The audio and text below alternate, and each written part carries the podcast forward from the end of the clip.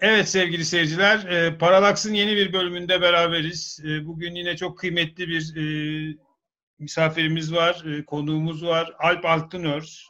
Kendisi İmkansız Sermaye kitabının ikinci baskısına yaklaşan günlerde programımıza katılarak bize gerçekten şeref verdi. Çok sağ olun e, Alp Bey, teşekkür ederiz. O şeref bize ait efendim. Sağ olun. E, şimdi gerçekten e, 1990'lar kuşağının en üretken, e, en direngen e, devrimci aydınlarından bir tanesi Alp. E, hem bir baş eğmeyen devrimci, gerçekten pratiğin her noktasında koşturan bir insan. Onu çok uzun süredir takip etme şansım da oldu. Hem de gerçekten ideolojik anlamda da, teorik anlamda da üretkenliğini hiçbir zaman yarılamamış, bırakmamış, boşlamamış bir arkadaşımız bu anlamıyla gerçekten örnek alınabilecek e, bu dönemin önemli isimlerinden bir tanesi diye düşünüyorum. Kitabı için kendisini tebrik ederek başlamak istiyorum. Gerçekten e, hemen çıkar çıkmaz okumuştum. E, katıldığım yanlar oldu, eleştirdiğim yanlar oldu, tartışmak istediğim yanlar oldu. Bugün e, bu şansı bulduk beraber. E, kitabı beraberce konuşabileceğimiz bir toplu programda buluştuk. E, tabii 1 Mayıs'a doğru da gittiğimiz bir hafta. O yüzden de Alp'in katılımı bizim açımızdan çok değerli. E, ee, 1 Mayıs süreci işçi sınıfının özellikle koronanın bütün korona krizinin bütün yükünün üzerine yıkıldığı işçilerin aslında e, birlik mücadele ve dayanışma gününün haftasında bu programı çekiyoruz. E, şimdi ben Alp'e şu soruyu sorarak başlamak istiyorum. E, Kitabın önemli bir bölümünde 2008 krizinden sonraki bir dönemin analizi var, bir değerlendirmesi var ve bu bu bölümde çok bence önemli bir tespitte bulunuyor. Biraz bunu açmasını isteyeceğim.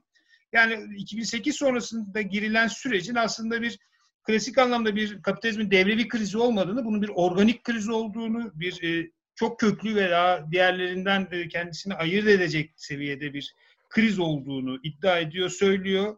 Bunu neye dayandırıyor ve özellikle de geçen artı gerçekteki yazıyı da e, okuma şansım oldu. Bu koronanın etkisi bu krizin organikliğinin boyutlarını nasıl etkileyecek? Bununla ilgili öngörüleriniz nelerdir? Ee, öncelikle güzel sözlerinden dolayı teşekkür ediyorum sevgili Mert. Ee, üzerimize düşeni bir miktar dahi olsa yerine getirebildiysek ne mutlu. Ee, şimdi bir yılla yaklaştı imkansız sermaye yayınlanalı. Ee, aslında ondan bir 6 ay önce yazılmıştı. E, Haziran e, 2019'da yayınlandı. İşte iki ay sonra birinci yılını e, dolduracak. E, ve içindeki tespitleri itibariyle de e, sürecin büyük oranda e, denk düştüğünü görüyoruz. Yani e, bu kitap yayınlandığında aslında kapitalizmin artık 2008'den sonra e, gelişen bunalımdan sıyrılmaya başladığı, e, artık ekonominin canlanmaya doğru gideceği gibi öngörüler e, ortalığı kaplamıştı. Aslında Amerika Birleşik Devletleri'nde Donald Trump yönetiminin e, vergi kesintileriyle şirketlere sağladığı e, kimi teşviklerin dünya ekonomisinde de bir canlanmaya doğru gideceği varsayımı söz konusuydu. Hatta Türkiye ekonomisi içinde bu e, varsayımlar dile getiriyordu ama tam tersi oldu. Yani 2020 görülmedik bir kriz yılı oldu. Yani aynı zamanda politik askeri çatışmalar bakımından da yani daha yılın ilk ayında işte ABD ile İran neredeyse savaşın eşiğine geldi. Ee, ABD ile Çin arasındaki ticaret savaşı gibi olgular aslında imkansız sermayede ortaya konan çerçevenin e, geçerliliğini de sınamış oldu bir anlamda. İkinci baskıya giderken tabii e, bir gözden geçirme ve genişletme de yapacağız. Özellikle koronavirüs e, kriziyle beraber. Şimdi kitabın temel tezi şu, sonuçta kapitalizm kar üretimine dayanan bir e, üretim tarzı. Yani kapitalizmde hiçbir şey e, üretilmiş olması için üretilmiyor. Yani e, ilaç üretirken de kar etmek için üretiyor. Simit üretirken de kar etmek için üretiyor. Ucunda kar yoksa üretmiyor zaten. Şimdi öyle bir noktaya gelinmiş ki e, veriler bunu gösteriyor. Sanayi üretimi eskisi kadar karlı değil. Öyle olduğu için de artık üretmiyorlar kapitalistler. Yani üretime yatırım yapmayı tercih etmiyorlar. Kaynakları buraya akıtmayı tercih etmiyorlar. Yani bir 19. E, yüzyıldaki e, sanayi devrimin yaşandığı süreçlerdeki gibi bir üretim ateşi böyle e, gürül gürül yanmıyor artık. Üretim ateşi cılız. Neredeyse işte bunu taşıyan belli ülkeler var. Çin gibi, Hindistan gibi, Güney Kore, Vietnam, bu gibi ülkeler aslında kapitalist üretim zincirinde hala üretim ateşinin canlı olduğu ülkeler. Bir anlamda dünya ekonomisinde hamalları bunlar. Sanayi ülkeleri olarak e, ifade ettim. E, bir de mali sermaye ülkeleri var. Bunlar da parazit gibi aslında. Britanya, ABD gibi, Fransa e, sanayi üretimi yapmaktan daha ziyade mali sermayeyle bu üretimin ürünlerine el koyuyorlar. Bu çelişki de dünya ekonomisine damgasını vuran çelişkilerden biri. Şimdi neden varoluşsal bir bunalımdan söz ediyoruz? Çünkü kar yoksa kapitalizm olamaz, var olamaz, imkansız bir şey. Yani imkansız sermaye derken e, üretimin artık kar için yapılamadığı bir duruma doğru gidiyoruz. E, bunu en uç noktaya vardırsak robotlarla üretim yapılsa canlı emek hiç olmasa hiç kar olmaz. O anlamda e, artık e, sermayenin de tarihsel bakımdan tümüyle gereksiz hale geldiği bir duruma doğru gidiyoruz. Neden imkansız sermaye? Bu yüzden. Şimdi krizler de dolayısıyla bu dönemde artık e, böyle klasik devrevi üretim krizi gibi işte birkaç aylık, birkaç yıllık daralmalarla sermayenin kendini yeniden e, rektifiye ettiği, toparladığı, sabit sermayenin belli ölçüde kıyılıp e, yeniden kar oranlarının yükseldiği model içerisinde gidemiyor. Gitmiyor. Zaten 20. yüzyılda da gitmedi. Yani 20. yüzyılda e, bu e, fazla üretim krizlerinin oynadığı sabit sermayeyi yıkıma uğratıp karlılığı yeniden yükseltme rolünü daha çok dünya savaşları oynadı. Yani 29 bunalımını bir kenara bırakırsak e, bir de 74 e, bunalımı var. Bu ikisi dışında büyük ölçekli küresel e, ekonomik krizler görmüyoruz 20. yüzyılda. Bunun yerine mesela Birinci Dünya Savaşı'nı gördük, İkinci Dünya Savaşı'nı gördük. Bunlar tabii devasa yıkımlara yol açtılar ve böylece karlılığı restore ettiler. Şimdi bugünkü dünyada da biz yeniden 3. Dünya Savaşı'na doğru gidişi görüyoruz. Sağlık sistemlerinin çöküşünü ve salgın hastalık tehdidini görüyoruz. Ekolojik kriz ve e, gezegenin yaşanmaz hale gelmesi riskini görüyoruz. Dolayısıyla artık kapitalizmde bu tür krizler göreceğiz. Şimdi ana akım iktisatçılara göre bunlar dışsal krizler. Yani ekonomiyle hiç alakası yok. Mesela bir anda Avustralya kıtası çölleşebilir Avustralya'dan milyonlarca insan göç edebilir. Şimdi ana akım iktisatçıya sorsan diyecek ki bu ekonomi dışı bir kriz. Ya da bir anda bir salgın hastalık patlak veriyor. Kapitalizmin bütün metropollerinde üretim kesintiye uğruyor. E, diyecekler ki virüsün suçu. Ya ben yapmadım, Miki yaptı gibi bir şey. Ama aslında tam da kapitalizmin getirdiği bir kriz. Korona krizi. Ona herhalde daha ayrıntılı gireriz. Ama e, yani yeni dönemde böyle krizler göreceğiz. Yani üretici güçlerin topyekun yıkıma uğradığı, mesela bir bölgenin boşaldığı e, iklim krizinden dolayı ya da hastalıklardan dolayı insanların e, yıkıma uğradığı, kıyma uğradığı, öldüğü e, salgın hastalıklarla ya da e, savaşlarla yeniden büyük kıyımların yaşandığı e, böyle durumları yaşayacağız. Çünkü artık 2008 sonrası dönemde çok uzun bir depresif e, aşamaya girdi kapitalist üretim dünya çapında. Şimdi ee, araya girip bir şey sorabilir miyim? Tabii çok iyi olur. E, şimdi şöyle şeyler de tartışılıyor tabii. Yani kriz evet yani ben kişi olarak açıkçası böyle çok fatalistik kriz değerlendirmelerinden biraz uzak duruyorum. Çünkü bunlar biraz da bir tür kendiliğindenciliğe de yol açabilir diye çekiniyorum. Çünkü bir sonuçta bir özne bu sen kitapta da zaten buna bahsediyorsun. Bununla ilgili rezervleri koymuşsun. Yani bir özne kapitalizmi aşacak hamleler geliştirmedikçe kapitalizm bu tarz krizlerden de çıkma kapasitesine de sahip. Mesela şimdi bu bütün merkezlerde e, işte helikopter para dağıtımı, işte bazı yerlerde konuşulmaya başlanan bu evrensel temel gelir gibi. Yani böyle talebi arttıracak, talebi yeniden belli bir seviyeye çekecek bir takım önlemler de e, gündeme getirilecek gibi bir hava da var sanki. Bunların mutlaka, e, ne gibi etkileri olur? Mutlaka getirilir. Şimdi e, bir üretim tarzı içsel olarak kendisini sürdüremiyorsa, dağılmaya, parçalanmaya başlamışsa siyasetin buna yapacağı müdahaleler ancak bu dağılmayı geciktirir. Ama ortadan kaldıramaz. Şimdi Donald Trump Amerika'da her bir eve 1200 dolarlık çek gönderiyor kendi imzasıyla. Her bir vergi mükellefine. Şimdi bu Amerika'daki ekonomik daralmayı ortadan kaldırabilecek mi? Kaldırmayacak. Ee, burada özellikle şunun altını çizmek istiyorum. Yani 2008 sonrasında dünya ekonomisi canlanma aşamasına geçemeden 11 yıl geçirmiştir. Yani evet yüzde bir, yüzde iki, yüzde üçlük büyümeler görülmüştür bu dönemde. E, ABD'de, Britanya'da, Almanya'da vesaire. Ama bir, bütün dünya ekonomisine baktığımızda buna uzun bir durgunluk dönemi olarak e, nitelemek daha doğrudur. Çünkü e, bir canlanma yaşanmamıştır. Bir yükseliş hiç yaşanmamıştır.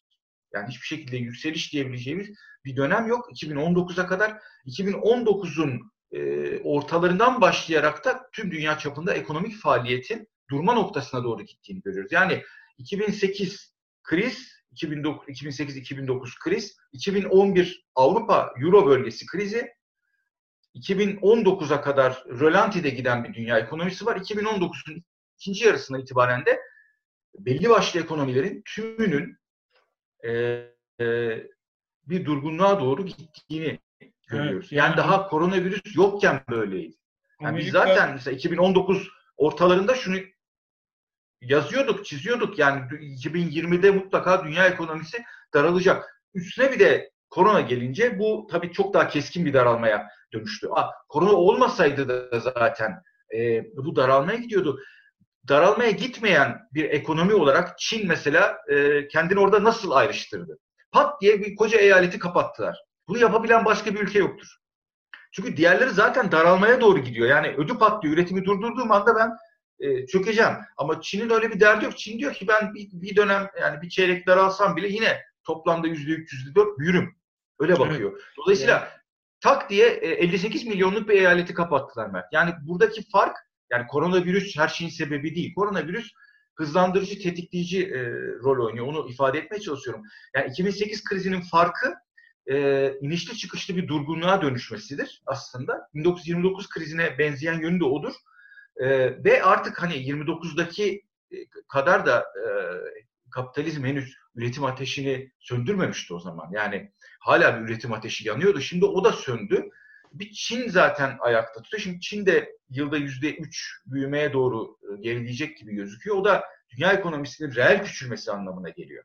Şimdi bu reel küçülme... muazzam bir küçülme olacak gibi istatistikler yayınlandı evet. ama ilk kez negatif e, büyüme oranları çıktı korona sonrasında Çin'de de.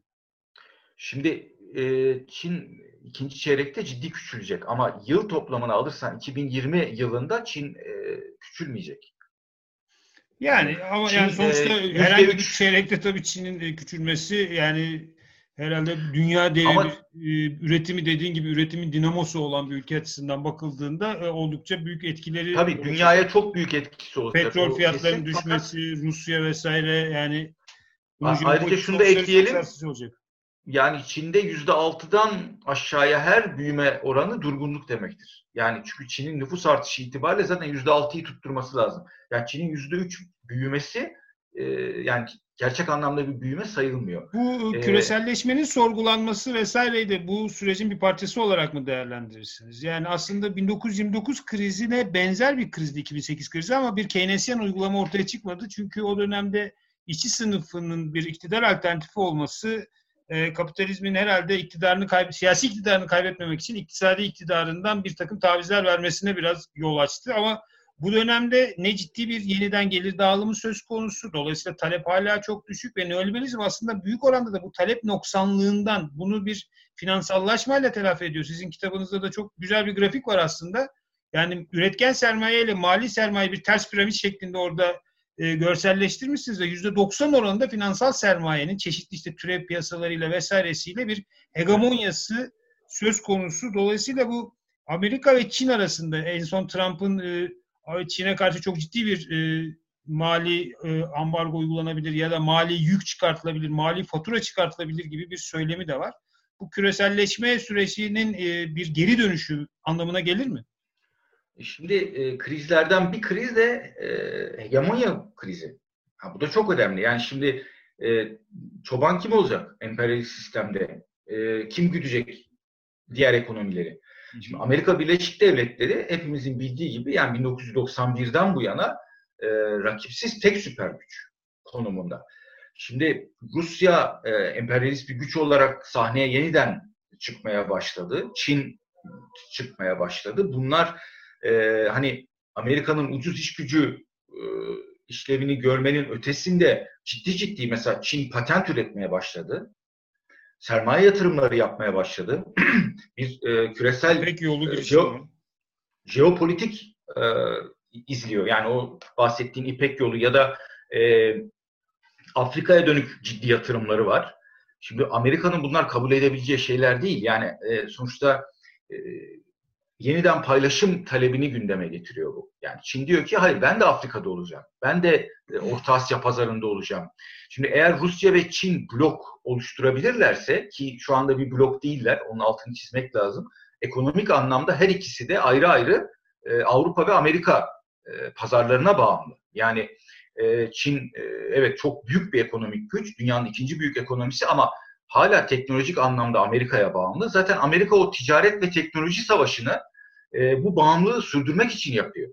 Yani Çin e, bu konuda bağımsız bir güç. Örneğin cep telefonu da üreten, bilgisayar da üreten, çip de üreten, her türlü teknolojiyi e, Amerika kadar üretebilen bir ülke haline geldiği zaman gerçek anlamda Amerika'ya alternatif e, olacak ve Amerikan e, devlet yönetimi içerisinde de ikili bir e, tablo var. Yani bir kısım diyor ki Rusya bizim baş düşmanımızdır. Bir kısım diyor ki Donald Trump gibiler yani daha pratik bakanlar e, Rusya'nın gayri safi hasılası e, bir buçuk trilyon dolar. Çin'in 12 trilyon 12, dolar. Evet. 12 buçuk, 12, 13'e doğru gidiyor. Şimdi hangisi bizim karşımızda alternatiftir? Dolayısıyla e, daha böyle pratik iş adamı mantığıyla da bakan Trump diyor ki hayır Çin bizim e, baş rakibimizdir. Bizim baş düşmanımızdır. Evet, e, ama geleneksel Amerikan dışişleri ve devlet yapısı her zaman anti-Rusya şekillendiği için anti-Rusya ekseninde e, özellikle Demokrat Parti ve Cumhuriyetçi Parti'nin de bir kısmı hala anti-Rusya e, politikaları e, öncelemeye çalışıyor. Bu da Amerikan egemen sınıflar arasında bir çelişki ama kesinlikle ortaklaştıkları nokta demokratı, cumhuriyeti, şusu busu Amerika'nın tek yanlı üstünlüğünün mutlaka sürdürülmesi dünyada. Kesinlikle. Bunun için yani. her türlü çılgınlığı da yapıyorlar. İşte İranlı General e, Kasım Süleyman'ın öldürülmesini hiç tereddütsüz bir şekilde yaptılar. E, gelecek her şeyi de gösteririz dediler. Yani bu emperyalist bir hegemonya savaşı. Yani bu böyle e, e, kendiliğinden çözülebilecek bir şey değil. Ticaret evet. savaşları da bunun için yapılıyor. Dünya ekonomisine zararı oluyor ama e, zaten kapitalizmin bunalımı sadece mali ve ekonomik evrenden anlaşılamaz. Yani hegemonya bunalımını alacaksınız, ekolojik bunalımı alacaksınız içine, e, toplumsal cinsiyet meselesini alacaksınız, e, sağlık meselesini alacaksınız. Bütün bunları içeren kültürel, sanatsal, ideolojik boyutları da olan bir varoluşsal bunalımı tarif etmeye çalıştım ben imkansız sermaye. Evet. Dolayısıyla yani bazen ekonomik krizi çözmek adına şimdi Obama yönetimi e, gitti e, ne yaptı? E, kaya gazı çıkarımları yaptı mesela. Amerikan ekonomisini bayağı da rahatlattı bu. Ama doğayı katletti bu sefer. Yani ekonomiyi çözeyim derken ekolojiyi bozuyorsun. Ondan sonra ekoloji dönüyor e, sana doğa gereken dersi veriyor. İşte Sizin koronavirüs olayında olduğu gibi. Kitapta da aslında üretim vurgusu çok güçlü. Üretim e, üretici güçlerin geliştirilmesi vurgusu da oldukça güçlü. Yani bu da e, ekolojistlerin eleştirisini çekebilecek bir yaklaşım. Çünkü onlar artık bayağı kapsamlı biçimde büyümesizliği, degrowth'u vesaireyi tartışıyorlar. Ee, yani evet. zaten sizin kitabınızın bence güçlü olan yanı, herkesin okumasını gerektiğini düşünmeme yol açan şey çok net argümanlarla e, sol düşünce dünyasının çeşitli noktalarıyla ilgili net argümanlar. Mesela bu Rusya-Çin meselesindeki Rusya ve Çin'in emperyalist bir blok oluşturma aşamasında olduğu vurgunuz oldukça önemli. Çünkü sizin kitapta da bahsettiğiniz gibi yani bu bloklaşmanın kendisine aslında e, böyle okumayan çok geniş de bir kesim de var. E, sol Doğru, yani var. Yani bir emperyalizmi Amerika'ya indirgeyen, e, emperyalist bloklaşma olgusunu görmeyen, e, gerçi Türkiye'de etkisi daha sınırlı ama örneğin ABD'de, Britanya'da falan çok güçlü bu akım. Evet, yani güçlü e, bir şey. E, yani e, o yüzden şimdi biraz aslında e, bizim meselelere doğru gelelim. E, yani bizim meselelere doğru gelelim. Yani bu kapitalistlerin işi konuş konuş. Oraya geçmeden, oraya geçmeden şu büyüme, üretici güçlerin büyümesi meselesiyle ilgili şunu söylemek istiyorum. Yani e, önemli olan üretim ilişkilerinin dönüştürülmesidir. Hı hı. Yani e, burada kritik nokta o. Kitapta da onu formüle etmeye çalıştım. Yani e, bunu olmaksızın üretici güçleri büyütelim. Çin de bunu yapıyor. Hiçbir şekilde sosyalizmle de alakası yok. Ama siz üretim ilişkilerini doğaya uyarlı, e, toplumsal ihtiyaçlara hitap eden yani ihtiyaçları karşılamaya odaklanan yeni bir temelde tanımlarsanız ki bu sınıfsal bir meseledir. O zaman e, zaten e, yani bu temelde yapacağınız üretim doğayı da katletmeyecektir. Ya da e, yeni teknolojiler geliştirirsiniz doğayla uyumlu e, üretimi yapabilmek için. Ama üretim ilişkilerini sorgulamaktan o kadar uzaklaşmış ki sol çareyi ev üretim olmasın bari. E, üretim olmazsa insan ihtiyaçları da karşılanamıyor. Yani şimdi bu son koronavirüs krizinde Mert şunu görmedik mi? Yani e, emtia üretimi olmaksızın ya da herhangi bir ürün üretimi öyle diyeyim emtia onun kapitalist e, biçimi oluyor. Ürün üretimi olmaksızın insan ihtiyaçlarının karşılanamayacağını çok yakıcı olarak görmedik mi, hissetmedik mi? Yani şimdi e, tarlalar ekip biçilmediği zaman işte gelmiyor süpermarketlere. O, CEO'lardan daha kıymetli olduğunu tüm dünya gördü. Evet. E, yani CEO'lardan, yani, yerel iktisatçılardan Evet, hepsi evlerini... İzahat bekliyoruz. Yani evet. bize şeyde e, ekonomi 101 e, dersinde, iktisat 101'de hep girişte şu anlatılır. Yani girişimci de değer yaratan bir iktisadi faktördür denir. Evet. E, yaratsın girişimciler. Niye yaratmıyorlar şimdi? Fabrikatörler fabrikalarına gelmiyorlar. İşçilerin imzalanması gereken kağıtlarını yöneticiler arabayla götürüyor. Adamların evlerinde imzalatıyorlar, getiriyorlar. Gerçekten de bu krizin en net bir şekilde gösterdiği, öldü bitti denilen, hiçe sayılan, değersiz, emeği değersiz görülen işçilerin aslında bütün dünyanın yükünü taşıdığı bir e, düzende yaşadığımızı görmek isteyen gözlere çok net gösteriyor. Ama eminim çok ki bir net. süre sonra bu yine unutulacak. Ben de e, Mert orada e, post endüstriyel e, dönem teorileri de e, bu bir yıl içerisinde epey prestij kaybetti. Yani hmm. e, hizmet sektörünün aşırı abartıldığı e, bir süreçte yani iktisat teorisi açısından söylüyorum. Hizmet sektörünün e, neredeyse hani e, fabrika, sanayi üretimin hiç olmasa da hizmet sektörü ekonomi ayakta tutabilir falan gibi teoriler çıkmaya başlamıştı. Bunun belki bizim canahtaki yansımaları bu e, ünlü gayrimaddi emek teorisi. Art Negri'lere mi geldi? Art ve Negri'nin e, aslında hani e, emek e, gayrimaddi maddi emek diye bir şey olmaz. Emek zaten maddi bir olgudur da. E, fakat e, işte bu korona sürecinde şunu gördük. Devletler çok rahatlıkla hizmet sektörünü bir kararnameyle kapatabiliyor. Ya bu vazgeçilmez değil. Ama koronanın en ağır vurduğu ülkelerde bile fabrikaları çalıştırmak için işçileri hep en ön cepheye sürüyorlar. Hem sağlıklarını da riske atıyorlar. Ama vazgeçilmezliği de vurguluyor bu. Evet yani çok da hızlı bir gereğinden hızlı bir normalleşme baskısı da hani biz zaten öyle bir şey yaşamadık ama ben o yüzden şöyle bir şey formüle etmemiz gerektiğini düşünüyorum. Yani bir evde kalamayanların evi olarak sosyalizm. Yani evde kalamayan bir e, geniş bir nüfus, evde kalmanın ayrıcalık olduğu bir dönemden geçerken aslında bizim tam da 1 Mayıs'a da giderken sosyalizmi yeniden gündeme getirmek ve sosyalizmi tartışmak sizin kitabınızın yine çok önemli bir yönü. E, ki bu konuda ben de sizin gibi düşünüyorum. E, sosyalizmin iktisadi anlamda yarattığı bir e, başarısızlık olduğu varsayımı ve bu başarısızlığın sonucu olarak da bugün sosyalistlerin ya da solun genel olarak iktisadi kriz yaşanırken, iktisadi krizin en kapsamlı biçimde yaşanırken bile yaşandığı günlerde bile net bir iktisadi proje, net bir iktisadi paylaşım programı, net talepler ortaya koymaktan uzak kalması ve bunun da aslında e, işte popülist, sağ popülist. Yani demin mesela Trump'tan bahsettik. Trump tabii Çin'i hedef olarak gösteriyor. Çünkü Trump e, Orta Batı'daki Amerikalı işçi sınıfının e, oylarına gözünü dikmiş ve üretimi ülkeye çağırarak onların gözünde yeniden kendisini bir kahraman haline getirmek gibi bir projeye de sahip. Yani oradaki iktidar bloğunun içerisinde işçi sınıfının desteğinin alınması, devşirilmesi önemli bir rol de oynuyor kısmen. Dolayısıyla bizim bugün bir sosyalizm e, meselesini tartışırken sizin kitabınızdaki vurgunuzdan da yola çıkarak sosyalizmin deneyiminin de yükünü de taşıyarak biz sosyalistler bugün nasıl bağ kuracağız? Yani kapitalizmin krizi, organik bir kriz. Gerçekten de eğer bir aktör ortaya çıkarsa yani çok uzun süredir yapışkanlaşan bu krize karşı bir politik aktörün çok ciddi bir dönüştürücü gücüne sahip olabileceğini hepimiz çok iyi biliyoruz. Büyük bir istikrarsızlaşma, merkezlerin çöküşü var. Ama bizlerin e, elinde yeterince güçlü e, imkanlar, olanaklar var mı bu alanda?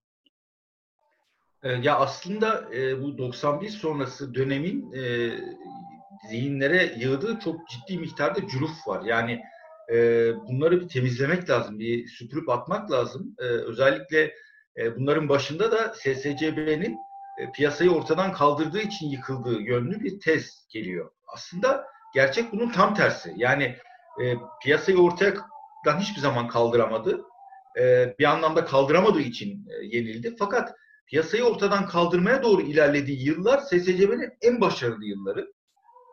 E, ve işte 50'lere kadar geliyor bu 53 e, hatta hadi 56 60 diyelim 62 işte e, aya çıkış 62 sonrasına bakalım yani piyasayı çok önemseyen bunu mutlaka e, demokrasi için demo, ülkeyi demokratikleştirmek için piyasayı devreye sokmalıyız diyen bir akıl artık hakim oldu. Yani Sovyetler Birliği'nde Khrushchev-Brejnev dönemi keza Gorbaçov dönemi böyleydi. Ve bunun sonunda ne geldi? Yani e, ekonomik etkinsizleşme geldi. E, ve demokrasi falan da gelmedi. İşte Putinizm geldi en son. Yani e, bir grup oligark e, bir gecede zenginleşti halkın aleyhine kamu mallarını yağmalayarak 91'de yaşanan buydu. Ve o sınıf iktidarını korumak için mafyatik bir kapitalizm yarattı. Peki burada Şimdi, bir şey sorabilir miyim? Çok affedersin. Ya bu Çin'deki piyasalaşmanın yarattığı başarı görüntüsü demin sen de söyledin işte yani teknik olarak gelişiyor, patentler geliştiriyor vesaire. Yani Sovyetler Birliği'nde aslında e, piyasalaşma bir başarısızlık senaryosu. Çünkü orada biraz da bunun bir e, siyasi açılımla e, bir dengesi tam da oturtulamadı belki. Yani çünkü Çin ve Amerika, Sovyet örnekleri karşılaştırıldığında işte 78 sonrası Çin'de başlayan bir reform süreci var ve oradan gelinen bir süreç var ama Çin belki de hiç olmadığı kadar tırnak içinde Leninist bir parti, merkeziyetçi böyle süreci bütünüyle yöneten bir parti yapısında korudu. Hala bir komünist partisiyle yönetilen bir yapı var. E, Sovyetler Birliği'nde ise iktisadi açılım, e, siyasi açılım ve iktisadi açılımın arasındaki ilişki belki yani özellikle o son dönemde. E, bunu bir karşılaştırmak gerekmez mi? Yani ilk bakışta çünkü çok güçlü bir şey gibi görünmüyor. Ee, ünlü bir teori var. Ee, Çin karakterli sosyalizm diye. Şimdi e, sevgili Mert yani dünya tarihine baktığımızda yakın tarihe 200-300 yıllık tarihe baktığımızda gelişmekte olan emperyalist güçlerin her zaman devlet korumacılığına dayandığını görüyoruz. Yani 19. yüzyılda Alman emperyalizminin gelişimi neydi ki? Yani o, o zaman o da e, Alman karakterli sosyalizmdi. Yani Bismarckçılık neydi? E, neredeyse tamamen devlet himayesine dayanan, devletin merkezi militarist yapısının ekonomiyi geliştirmek için kullanıldığı bir modeldi. Şimdi Almanya neden bu modele başvurdu? Keyfi, keyfi bir şekilde mi? Hayır. İngiltere zaten gelişmişti. Fransa zaten gelişmişti. Sömürgeleri kapmışlardı. Ee, Almanya'nın bunlara yetişmek için yapabileceği şey e, kısmen merkezi devlet planlamasını kullanmaktı. Şimdi bugün Çin'in durumu da aynıdır aslında. Yani burada da özel şirketler var. Bunlar e, kendi aralarındaki rekabeti e, tatil etmişler. E, oradaki Komünist Partisi gerçek anlamda komünist bir parti değil tabii bunu biliyoruz. Aslında kapitalistler arasında da hakem rolü oynuyor. Yani iç rekabeti ortadan kaldırıyor. Merkezi e, devlet müdahalesiyle. E, dış pazarlara gidin. Bütün şirketleri dış pazarlara yönlendiriyor. Yani Çin iç pazarındaki rekabet çok sınırlıdır. Yani Çin'i ben biraz şeye benzetiyorum zaten. Yani Çin'in aslında dengin modeli Singapur, Güney Kore. Yani o tarz bir kalkınmacı, bir assetik devlet yapısı. Ya ben yani Çin'in aslında hani yanlış anlaşılmasın. Çin bir sosyalizm için bir model, bir komünist iktidar manasında söylemiyorum ama piyasaların kullanımı anlamında mesela Sovyetler Birliği'ndeki süreç bir çöküş getirdi. ise Çin'de de bir başka e, doğru bir Şimdi, evrim var. Yani bu burada yanıtlanması gereken, şu. gereken bir şey yok mu? Şimdi oradaki farkın sebebi şu. Tabii ki Çin e, Rusya'ya göre çok çok daha geri bir ülkeydi. Yani 1949'da Çin halk devrimi gerçekleştiğinde tamamen bir köylü ülkesiydi Çin. Yani Rusya'da da köylülüğün yeri var ama Rusya e, kapitalist bir ülkeydi. Yani ağır sanayisi de olan. E, Moskova'sı, e, St. Petersburg'u vardı yani. Nijni Novgorod'u vardı, işte Donetsk ma- kömür madenleri vardı. Yani e, kapitalizmin ciddi ölçüde geliştiği bir ülkeydi. Ama nüfus olarak köylülüğün de ağırlığı vardı. Tarım üretiminin de ağırlığı vardı. Yani şimdi Çin'de devrim olduğunda e, nüfusun %96'sı 98'i kırlarda. E, yani dolayısıyla e, tarihsel gelişmişlik farkı çok fazla. Şimdi burada Çin e, belli bir döneme kadar Sovyetlerin iktisadi gücüne dayanarak ilerlemeye çalıştı. Ama 60'ta o büyük kopuşla beraber Sovyet-Çin e, kopuşu e, Hruşçov'un bütün Sovyet uzmanlarını Çin'den çağırması Çin'de üretici güçlerde ciddi bir gerilemeye yol açtı. Bu sefer Mao bunu tekrardan ilerletmeye çalıştı. Özellikle proleter kültür devrimi döneminde. Tabii bunu yaparken de ülkede çok ciddi bir kargaşa da oluştu. Yani üretici güçleri geliştiremedi vesaire. Hı hı. Şimdi e, Sovyetler Birliği'nde özel mülkiyet tamamen ortadan kaldırılmıştı. Üretici güçler, e, üretim araçlarında. Hiç yoktu. Yani özel şirket diye bir şey yok. Yani Gorbaçov da geldiğinde ben bunu nereden açacağım? Yani Lenin, Stalin öyle bir e, sosyalist ekonomi yaratmışlar ki bunu 30 yıl uğraştırdılar. Ancak Gorbaçov kooperatifleri kuracağım diye bir formül buldu. Özel şirket olarak kooperatifleri kurdu Gorbaçov. O da zaten sonraki dönemin oligarklarının hep şeyi oldu, fideliği oldu. Çin'de ise özel mülkiyet hiçbir zaman ortadan kaldırılmadı. Yani o proleter kültür devrimi döneminde bile bir milli burjuvazi vardı ve e, kapitalist üretim vardı. Yani bu ikisi arasındaki fark bu. Deng Xiaoping geldiği zaman e, 1976 sonrasında zaten bir kapitalist üretim vardı Çin'de. Özel mülkiyet vardı, sermaye vardı, ulusal burjuvazi denilen e, grup. Ama o kadar tabii 78 reformun sonrası kadar kapsamlı bir süreç yoktu herhalde. Yani. Ha şöyle oldu. Yani, de, yani dara, alanı dardı. Alanını genişletti. Vesairesi 78 sonrası hızlanan bir süreç olarak değerlendirilebilir. Şimdi alanını genişletti Deng Xiaoping. Yani ulusal burjuvazi zaten vardı. Bunun alanını genişletti. Bununla hızla e, güçlü işbirliği kurdu. Bunu dışarıya yönlendirdi. E, bir taraftan da evet dediğin gibi tarım komünlerini adım adım tasfiye etti. Fakat Sovyetler Birliği'nde yoktu. Yani ulusal burjuvazi diye bir şey de yoktu. Parti içerisinde zenginleşen, e, illegal bir şekilde kapitalist üretim yapan e, ikinci sektör dediğimiz grup vardı. E, mesela şöyle bir fıkra anlatılır. İşte bu e, Brejnev döneminde falan e, ülkede piyango var. E, milli piyango hep parti yöneticilerine çıkıyor. Şimdi ilk bakan zannediyor ki bunlar hani nüfuzlarını kullanarak piyangoyu kendilerine çıkartıyor. Hayır öyle değil bir işçiye çıkıyor, bir köylüye çıkıyor. O ondan satın alıyor. Böylece servetini legalize ediyor. Böyle bir çarpıklık söz konusu. Yani bir bu... kolhozun, bir kolhozun kenarında bakıyorsunuz e, yasa dışı bir şekilde kapitalist üretim yapılıyor. Bir fabrikanın kenarında rüşvetler dönüyor. Ama bu servetler legalize edilemiyor. Miras hakkı yok. Evet, Osmanlı. Peki o zaman bu tam da bu noktada şuna gelmiyor muyuz? Ya ortada bir piyasa olmamasına rağmen bir çürüme varsa bütün çürümeyi sadece piyasalara mı atfetmeliyiz? Yani sizin aslında yazınızda... Bir piyasa var e, ama illegal bir... illegal bir piyasa. Yani kara borsa diyebileceğimiz bir piyasa. Daha ziyade piyasa metotlarının kamusal üretime uygulanması söz konusuydu Sovyetlerde. Yani, yani o e, şeyin e, ünlü yazısında olduğu gibi e, Liberman'ın e, kar prim e, yazısı vardır onun ünlü yani şirket yöneticisini kapitalist gibi düşün, kapitalist gibi davranamaya doğru ittiler. Yani her bir fabrika kar edecek. Şimdi her bir fabrikanın kar etmesi anlayışı kapitalizmde vardır. Şimdi belki bu topluma çok faydalı bir şey üretiyor ama geliri giderinden e, az olacak. Ya yani ormancılık sanayi gibi, ilaç sanayi gibi yani bunlar gerçek anlamda topluma hizmet ederse kar edemezler. Ama işte bir süre sonra da şöyle bir Sovyet sanayi gerçeği ortaya çıktı. Yani yarısı tamamen zarar eden, yarısı yani bunu da zarar ettiği toplumsal fayda yaratmak için değil, gerçek anlamda yani verimsiz bir üretimle zarar eden karlı şirketlerinde onu finanse ettiği bir döngü de ortaya çıktı. Bunun da zaten Doğru. sürdürülebilmesi mümkün değil. Bir de işte Sovyet e, Amerika'nın soğuk savaş sürecinde savaş sürecini yükseltmesi vesaire de hani bu süreci e, bir çürümeye Bu çok doğru. önemli bir etken. Bir diğer şey de Hruşçov'la birlikte artık Sovyetler Birliği'nde bir işçi tüketici olarak ele alınmaya başlandı. Ee... Yani o çok önemli bir dönüm noktasıdır aslında. O Amerikan rüyasının Sovyet versiyonunu yapmaya çalıştılar. Che Guevara'nın bu konuda eleştirileri var. Yazmış yani siz bu Yugoslavya içinde, Sovyetler Birliği içinde siz insanı e, tüketici olarak ele almaya başladınız. Bu Amerikan modelinin Sovyet versiyonudur ya da Yugoslav versiyonudur bu şekilde çürütürsünüz bu toplumu diye nitekim öyle oldu.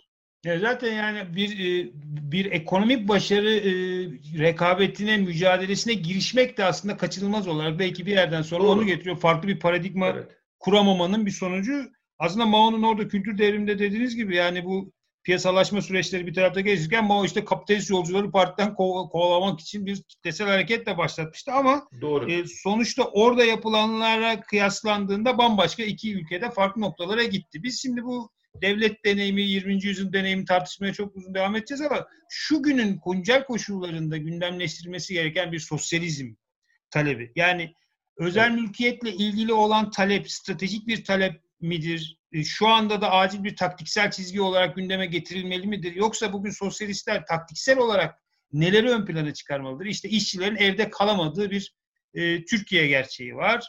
Herkese evde kal çağrısı yapılırken işçilerin ölümüne çalıştırılmaya itildiği bir Türkiye gerçeği var ve bu dönemde bizim işçiler adına bir ses çıkarmak, özellikle bir Mayıs'a giderken de işçilerin üzerindeki bu vebali, bu yükü e, topluma haykırmak gibi bir sorumluluğumuz da var ve bir takım şeyleri talep etmek. Yani HDP mesela bir güzel bir program açıkladı aslında Garopay'la. Yani kapsamlıydı oldukça bir güvence talebi vardı.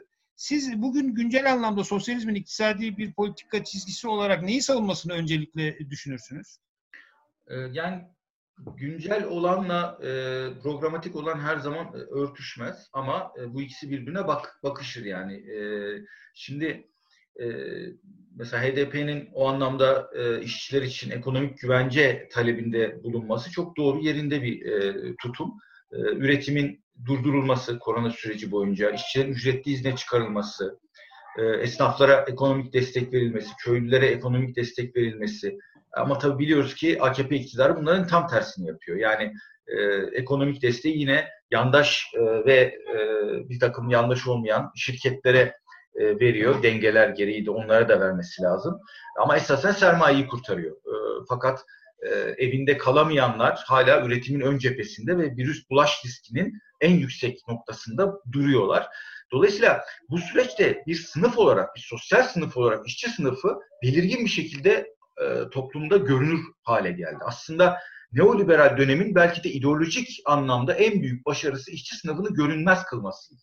Yani o ürünler bir şekilde bir yerlerde üretiliyor, süpermarket rafına geliyor. Kimin ürettiği belli değil. Kimin onu oraya getirdiği belli değil. Şimdi toplum bunu görmeye başladı. Ve değerleri kimin ürettiği e, bir kez daha çok net bir şekilde görülmeye başlandı. İşçi sınıfının, şimdi kitapta da ikili bir ayrıma gidiyoruz ya, sosyal sınıf, siyasal sınıf. Sosyal sınıf olarak böyle gövdesi çok net burada görüldü. Bunu siyasi bir sınıfa dönüştürmek esasen hani sosyalistlerin, komünistlerin e, çok büyük emekleriyle olacak bir şey. Yani işçi sınıfının böyle bir siyasi parti olarak örgütlenmesi, öne çıkması kolay bir mesele değil. Yani e, Marx Engels'in Komünistler Birliği'ni kuruyorlar, o dağılıyor. Birinci Enternasyonel'i kuruyorlar, o dağılıyor. Ancak ikinci Enternasyonel'de yani aradan 50 yıl geçtikten sonra e, Komünistler Birliği'nden 50 yıl sonra ikinci Enternasyonel'de e, işçi sınıfı partileri oluşup bunlar işte bir e, birlik olarak meydana çıkabiliyorlar yani 1789'da. Ve ondan sonra zaten biliyorsunuz işte Birinci Dünya Savaşı'na kadar böyle güçlü işçi sınıfı partileriyle geliyor. Birinci Dünya Savaşı'ndan sonra tam bir dağılma ve parçalanma yaşanıyor. Yani... İkinci Enternasyonel ihanet ediyor. Yani o e, 1800'lerin başındaki dağınık, örgütsüz e, işçi sınıfı tablosundan 1889'a gelindiğinde kitlesel işçi sınıfı partileri noktasına muazzam bir e, emek, irade, mücadele, işçi sınıfını siyasileştirmek için yürütülen çok büyük çabalarla geliniyor. Şimdi 91 sonrası döneme baktığımızda benzer bir dağılma, bir örgütsüzleşme e, süreci söz konusu.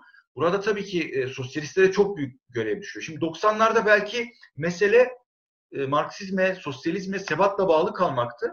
Şimdi bugün artık mesele bunu çok aşan bir noktada. Yani gerçekten artık kitleler kapitalizmi tartışıyor. Ve işçi sınıfında yeniden ya biz bir sınıfız ve bu toplumun en altındaki sınıfız bilinci büyük kitlelerde gelişmeye başlıyor. Şimdi burada bütün bu kitlesel gelişmelere değen, onları e, örgütleyen, siyasallaştıran bir müdahaleyi yapabilmesi gerekiyor sosyalistlerin. Yoksa yani, kendi dar çevrelerinden çıkıp artık toplumsallaşması gerekiyor sosyalist hareketin. Ee, süreç böyle bir süreç. Yani dünyanın her yerinde korona sonrası dönemde kapitalizmin iflası tartışılacak. Solun 90'larda krizi... sen de çok iyi anımsarsın. Sosyalizmin iflası tartışılıyordu. Şimdi rüzgar tam tersine döndü ama sosyalistler hala o 90'ın yıkım psikolojisinden, o bilinçten bir türlü sıyrılamadı. Komünist hareketler, sosyalist hareketler özgüvenle öne atılıp e, gerçekten kitlelerle buluşan, e, onları örgütleyen, onlarla birleşen bir e, rotaya bir türlü giremediler. Kendileri güç olamadılar, özgüçlerini büyütemediler. Bu da sektörleşmeyi, içe kapanmayı, kitlelerden kopuk daralmayı beraberinde getirdi. E, dolayısıyla bu da anlam kaybına, misyon kaybına, amaç kaybına e, götürdü. E, kitleler de zaten e, yani bir ilişki kur, kurmadılar, kuramadılar. Yani anlamıyla, amacıyla kopmuş bir hareket kitleleri zaten örgütleyemez, buluşturamaz. Bugün çok farklı bir noktadayız. Onun altını yani, mutlaka e, çizmek gerekiyor. Aslında e, bu moment 2008'den e, beri yani hani Türkiye özeline bakarsak işte 2013'ten beri çok bariz bir şekilde. Yani Tabii. bu, bu momentin içerisindeyiz. Yani bu uzun bir imkanlar Tabii. ve olanaklar çağı bir merkezin çöküşünün yaşandığı bir çağ. Ama bir taraftan da burada bir öznenin kendisini biriktiremeyişi, olgunlaştıramayışı, bir programatik çerçeve ortaya koyamamayışı, bir Mesela yani şunu biz yani bir sosyalizm tırnak içinde konuşuyoruz ama bu sosyalizm somut anlamda bugün insanlara değen yönü ne olacak? Yani ne anlatacak bu sosyalizm dediğimiz şey?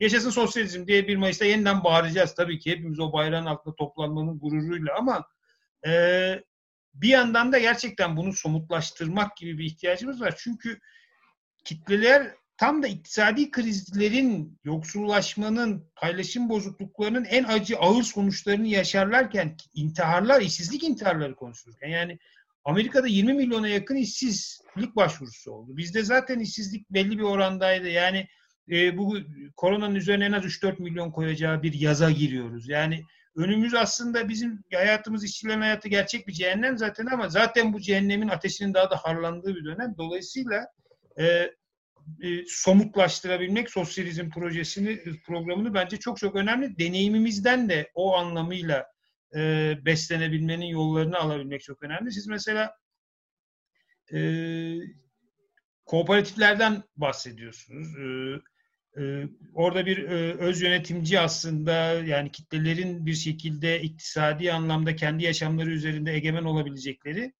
ama bir yandan mesela Yugoslavya'daki öz yönetim anlayışıyla ilgili de hani bir şey var. Yani o mesela bu ikisini nasıl birbiriyle kıyaslarsınız, karşılaştırırsınız? Ee, o deneyim Yugoslavya bu kooperatif... modeli şimdi Yugoslavya modeli e, Sovyetler Birliği'nden ve e, sosyalist bloktan kopuşun ürünüdür aslında. Hı hı. E, yani Amerika İngiltere bloğuna yanaşmıştır Tito döneminde Yugoslavya. Bu da bir tür karma ekonomiye doğru geçmekle e, sembolize olmuştur. E, Yugoslavya'nın ekonomik modeli dolayısıyla hani sosyalizm bakımından e, çok ileri gelişkin bir model değil. Yok ileri gelişkin yani, olduğunu düşündüğümden değil ama yani mesela kooperatiflere bir yandan da benzemiyor mu? Kooperatiflerin iktisadi olarak rol oynadığı bir şeye benzemiyor mu? Yok. Yani şimdi şöyle, şimdi bugün siz e, bu kadar vahşi bir kapitalizm altında dayanışma ekonomilerini örgütlemeniz, insanların savunmasını örgütlemeniz, toplumsal savunmayı örgütlemeniz anlamına gelir. Bu çok başka bir şey. Siz Yugoslavya gibi bir kocaman bir ülke yani o dönem açısından e, antifaşist zafer, e, savaştan zaferle çıkmışsınız. Burjuvaziyi kovmuşsunuz. E, yani oradaki faşist e, milisleri de yenmişsiniz yani. Sadece e, şeyleri değil, e, kralcıları da yenmişsiniz. Bes, e, Besiç milislerini de orada yenmişsiniz iktidara almışsınız. İşçi sınıfı iktidara almış Yugoslavya'da. Orada tutup e, çok geri e, aslında işletme bencilliğine dayanan, her bir işletmenin kar zarar hesabının olduğu, zengin işletmeler ve fakir işletmelerin olduğu bir model kuruyorsunuz. Bu fevkalade yanlış bir şey. Yani buradan ne çıkar? E, o işletmeler arası rekabet çıkar, bencillik çıkar. İdari özellik başka bir şey ama. Yani her işletmenin kendi e, Sovyeti e, idari özelliğe sahip olmalıdır. Oradaki e, kitle inisiyatifini geliştirmek açısından. Yani, Bu başka bir şey. Ama merkezi aslında... plan daha başka bir şey. Yani aslında Yugoslavya e, bir tür hani e, yarı kapitalist ülkeydi. Yani e, hiçbir zaman sosyalizme doğru ciddi bir e, adım atmadı. Çünkü yani, bir ayağı o taraftaydı. Venezuela ile benzerlikleri kısmen vardı. Yani bu Şimdi Venezuela çok başka bir örnek. Şimdi Venezuela e, apayrı bir örnek. Yani her birini kendi özgünlüğü içinde Kesinlikle ele almak yok. Ben şu anlamda söylüyorum aslında. Yani bu somutlaştırma deneyimlerinin içerisinde bir şey var. Yani bir tarafta işte o merkezi planla e, aslında toplumun ihtiyaçlarıyla birçok noktada da tam uyuşamayan, bazı noktalarda gereğinden fazla üretim yapan, bazı noktalarda ihtiyacı tam olarak karşılayamayan bir GOS plan gerçeği ve bunun yarattığı kireçlenmelere karşı çeşitli toplumların geliştirmeye çalıştığı refleksler. O yüzden ben yani Bunlar arasında çok büyük kategorik ayrımlar koymaktansa bunların hepsinin ortaya çıkarttığı dersler üzerinden bir şeyler öğrenmek ve bugüne dair sonuçlar çıkartmanın anlamlı olduğunu düşünüyorum. Burada çünkü en kritik halka bence şu.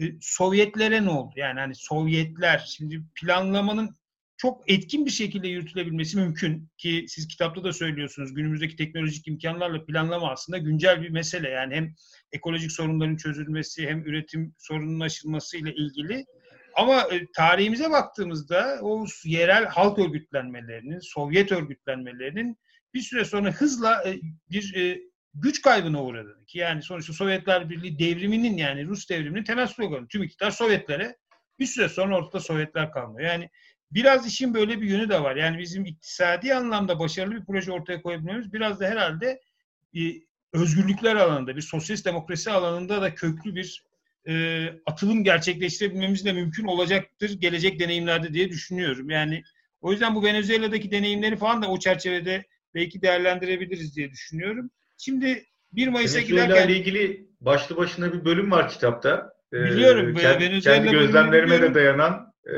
gerçekten Venezuela deneyimini ben önemsiyorum ama e, Venezuela'da mesela e, şimdi petrol fiyatları da neredeyse eksiye düşmüşken e, Hugo Chavez'in şu sözünü e, anımsamadan geçemeyeceğim. Yani mesela şöyle demişti Chavez, e, Marx'ın e, sosyalizmi, Marx'ın sosyalizm anlayışı petrol ülkelerinde geçerli değildir demişti.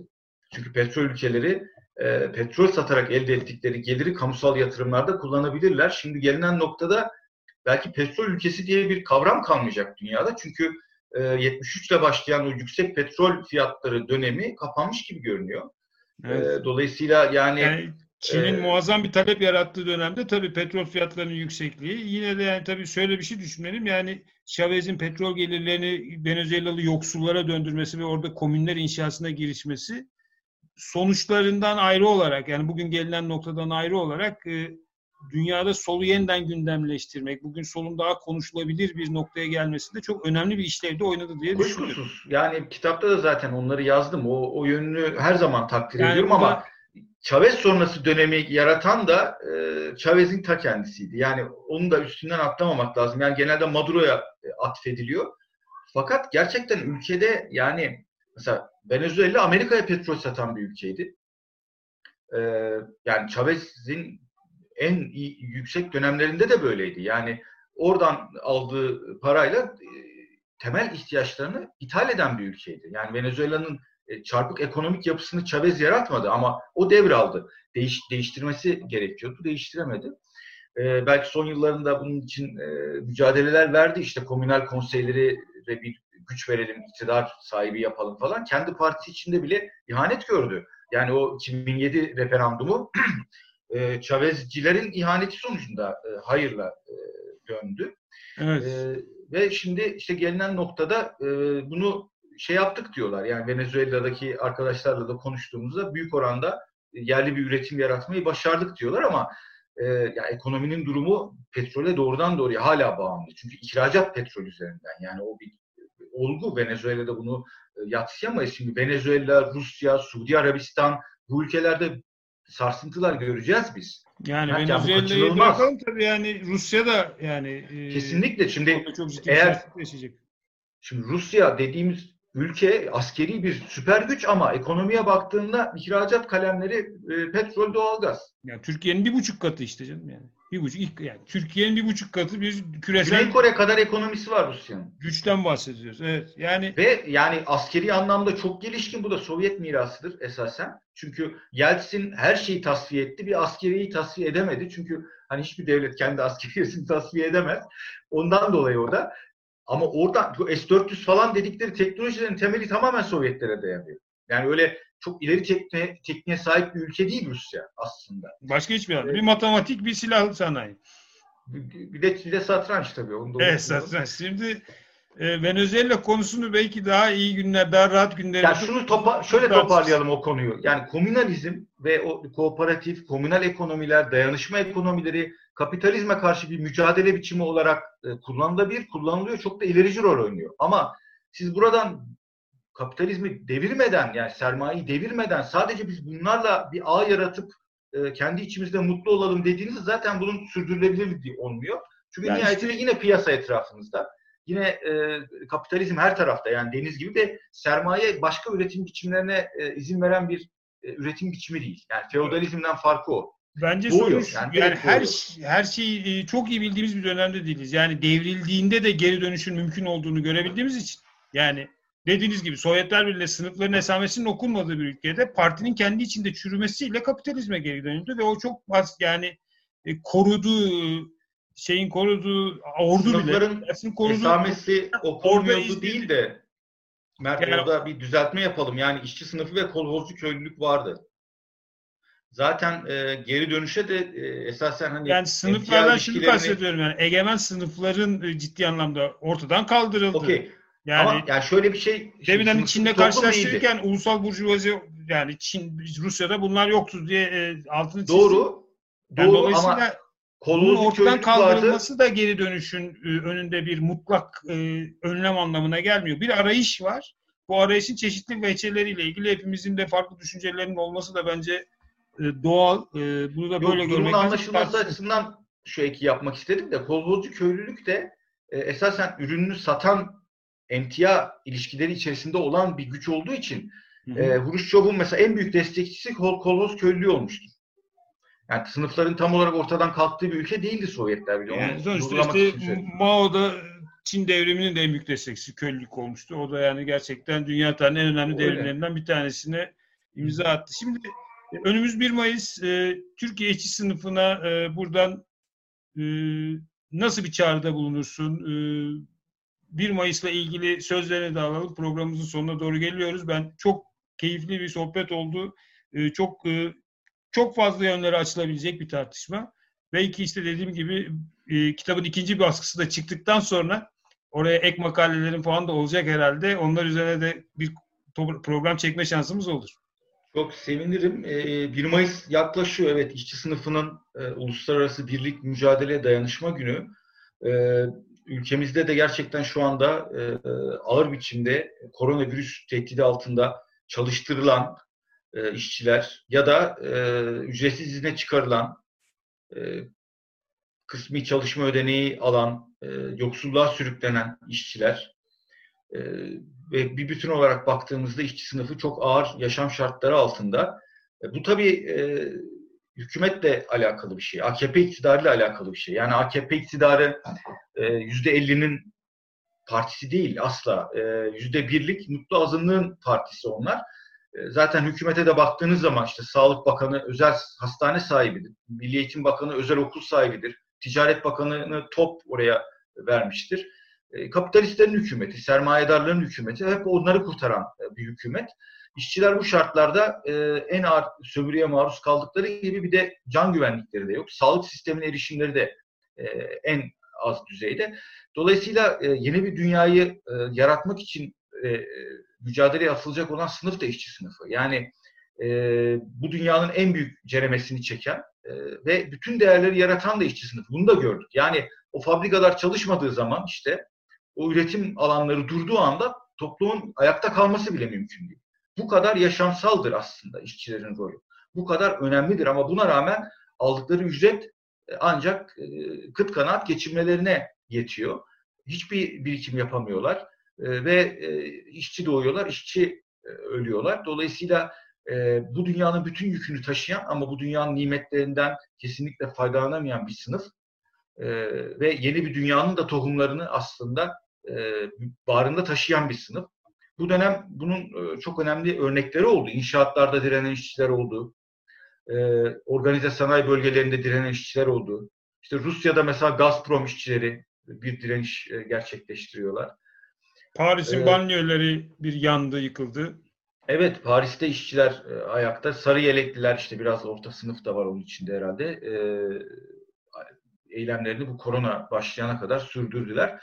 E, dünyada da aslında sınıf e, perspektifi siyasete geri dönüyor baktığımızda. Yani e, ABD'de Sanders'ın ortaya çıkması, Britanya'da Corbyn'in ortaya çıkması e, bunlar rastlantı eseri olan şeyler değil. Yani e, ezilen bir sınıf olarak işçi sınıfı her yerde sesini yükseltiyor ve yükseltecek. E, 1 Mayıs'ta aslında bu itirazın en yüksek perdeden dile geldiği bir gün.